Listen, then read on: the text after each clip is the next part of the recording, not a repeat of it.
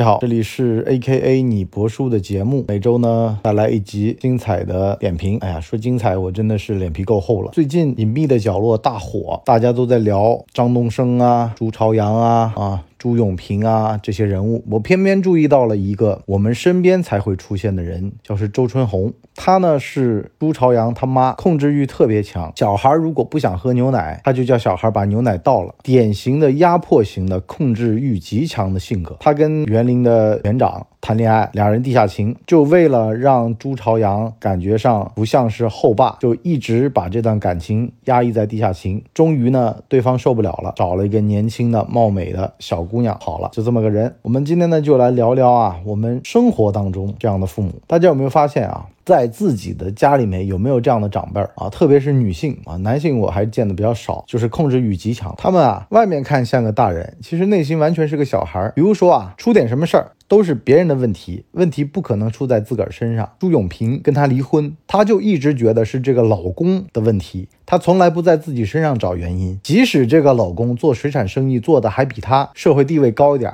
至少大小是个小老板，她就是个景区里边这么一个职工，但是她还是觉得内心看不起这老公，觉得这老公对自己母女俩不好啊，错了啊，是母子，她就这么个性格，什么问题都从外面找，自己的孩子读书好是不是啊？她也很满意，但是呢，对于小孩，她是还还有诸多的这种控制在里面，各种的左右的压迫，一切的事情都要随了他的意，这个世界绕绕着他走，他就是太。阳，所有的人都得随了他的意，只要一有人一步随他意，他就开始破口大骂，开始对外归因，甚至是不惜闹翻。片子里面最经典的就是周周春红吃橘子那场戏，整个从难以接受到被迫同意，到最后啊，园长你慢走，整场戏下来，吃个橘子就已经把这事儿演完了。就是老娘看不起你们，你们这些垃圾男性。第二点呢，东一榔头西一棒子，你刚跟他说道理，他就跟你说，你为什么？对我大吼大叫，当然了，这个是女孩子的一种搅浑水的办法。反正你跟她说什么，她都恶人先告状，先声夺人。只要你一旦思维开始混乱，情势就有利于她啊。所以呢，你跟这样的父母讲道理是没办法讲的啊。只要你跟他一讲啊，说，哎，你不是要求我成绩好吗？我能不能要求你跟我们班里面最有钱的父母一样有钱？然后他就开始拍桌子，开始掉眼泪。你小的时候呀，生那么大的病，我背着你从村东头跑到村西头，等等的就开始了，开始表演。反正最。最后你得道歉为止，最后你得跟他说：“妈妈是我的错，不要再哭了啊，不要再闹了啊。”这种性格啊，这种事儿啊，其实我们身边都都看见过。我们作为中年人，我们对我的子女不要用这种控制术。第三呢，就是活给别人看啊，什么人家的孩子呀，啊，别人的老公啊，全都这套事儿事儿都要跟别人比，事儿事儿都觉得自己身边怎么这么多猪队友，这跟打王者荣耀一样的啊，你是青铜，你只能匹配到青铜附近的这种身份的人，你不可能超越你的阶层的。你这会儿说要求你的小孩跟别人的小孩一样优秀，你干嘛去？你小孩在那么大的时候，你辅导功课尽心尽力了吗？你们家基因里面有读书的料吗？这里面有各种。各样的成分的是吧？小孩身上有你一半基因，你有什么脸说他呢？你说你睁着眼睛挑的老公，你还不乐意？你眼睛瞎呀？全是代表着你自己呀！你身边的队友渣，全都是你自己的问题啊！怪得了他们吗？是吧？你怎么不撒泡尿照照自己的脸呢？自己长什么样子，你才能匹配得到这样的队友呢？你能打到星耀，你能匹配到青铜吗？哎，这个时候啊，你跳起来，你说妈，这别人的妈妈都特别的温柔可爱呀，然后他就一拍桌子，什么玩意儿？我这不是被你们熬成中年妇女的，我不是也是一个小姑娘过来的吗？如果说你们能像他们的爸爸、他们的儿子、他们的女儿这样落落大方、彬彬有礼，能挣钱、能读书的话，我至于现在要强悍的像个母老虎一样的在在对人吼吗？啊，不就是因为你们没出息吗？你们没有上进心吗？要不然我怎么会这样呢？啊，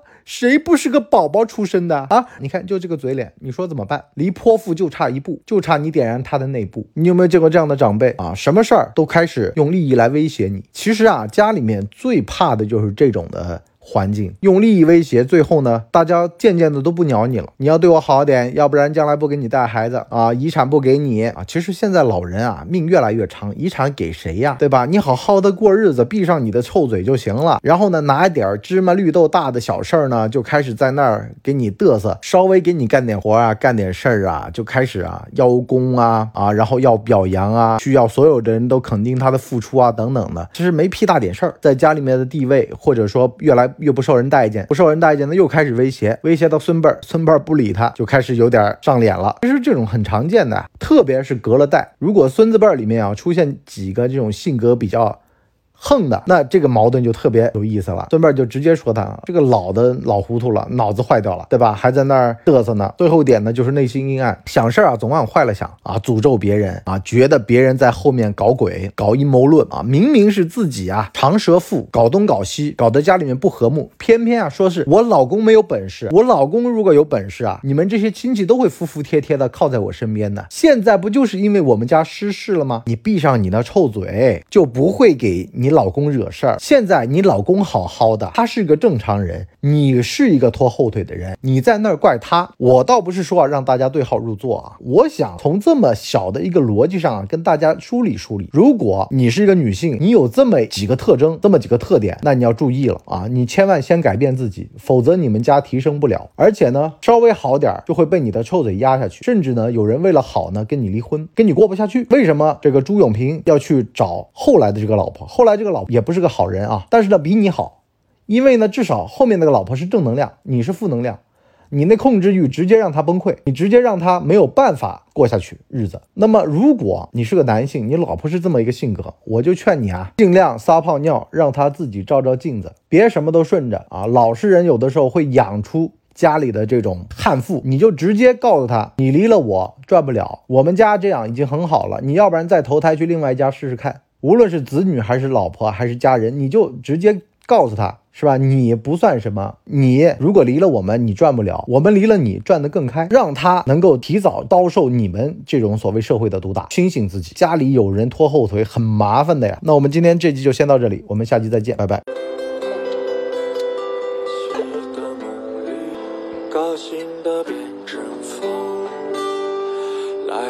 的穿梭着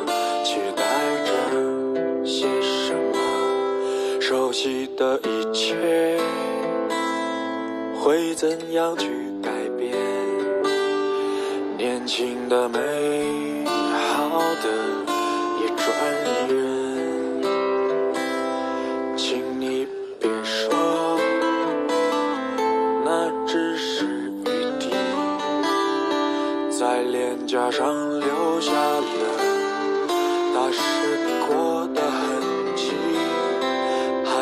猜不透，他们为何而离去？只记得你眼睛一如昨夜的群星，跟随着他，星辰无比甜美，在奔跑